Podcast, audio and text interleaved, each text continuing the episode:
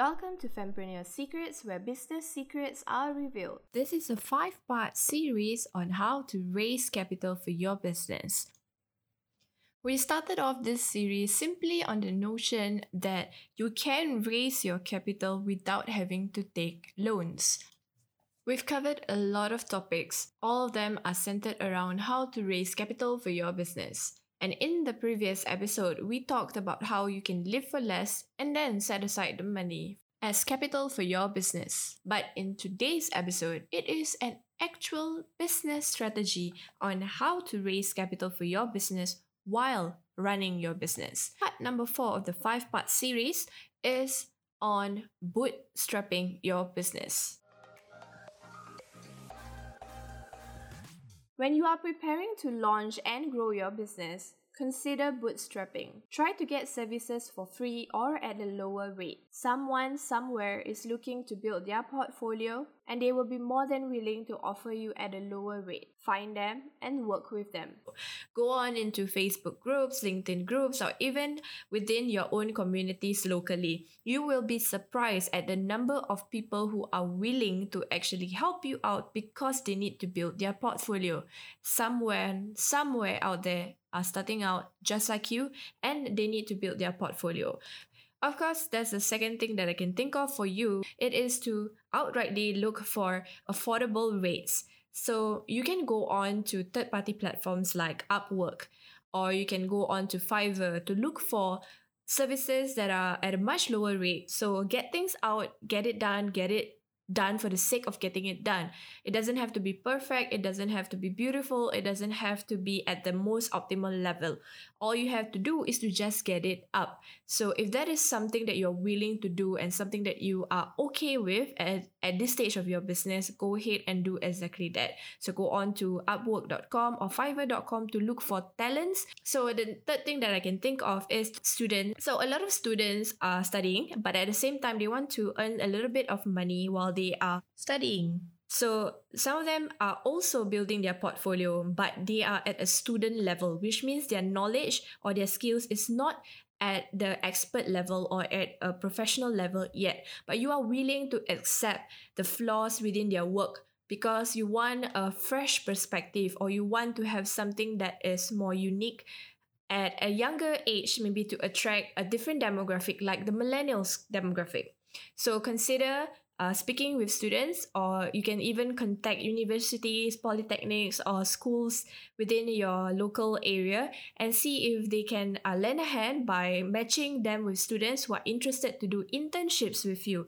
Internships is the perfect way for you to bootstrap your business because you get an employee, even though they are not that skilled, also consider stay at home mothers because they are the ones who actually need some amount of money uh, now that their children are perhaps going to nursery or going to school for two to three hours they will be able to help you in certain aspects of your business at a rate that is comfortable enough for them. And you do not have to worry about the additional expense of overheads of perhaps renting an office because they will be functioning from whenever they are wherever they are. Again, the disclaimer here is that no matter what you do, you have to bear in mind that nobody is perfect um, and everything that you are doing here would mean that the quality of the work might not be optimal, but it helps you get things started. It helps you get things out and running. You can improve on it uh, maybe the next year when your profits have improved, your revenue has grown. So focus on bootstrapping first and then get the money in for your business and then improve on your business later on when you have the money. Because you need to keep your business running and at the same time, still continue and maintain bootstrapping your business until you reach a certain level where you are comfortable with increasing your price, that is when you start to pay for services.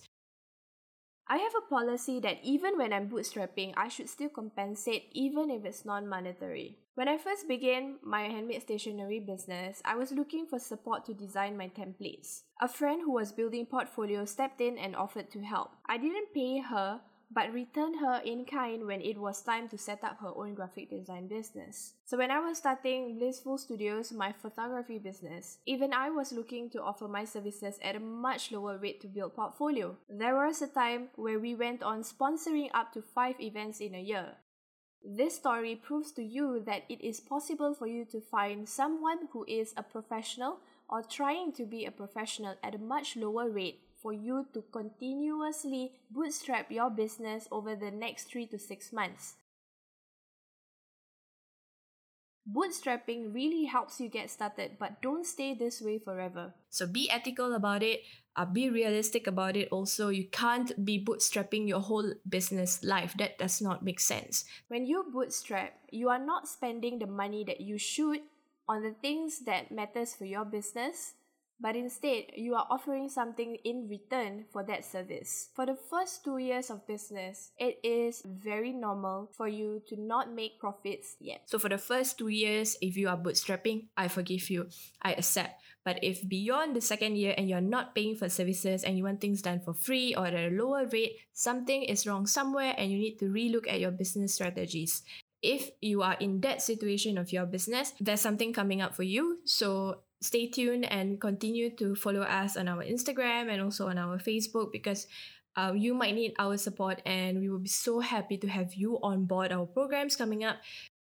Keep learning and keep believing in yourself because the world needs an inspiration just like you. I'll see you in the next episode, the final part of the five part series on how to raise capital for your business.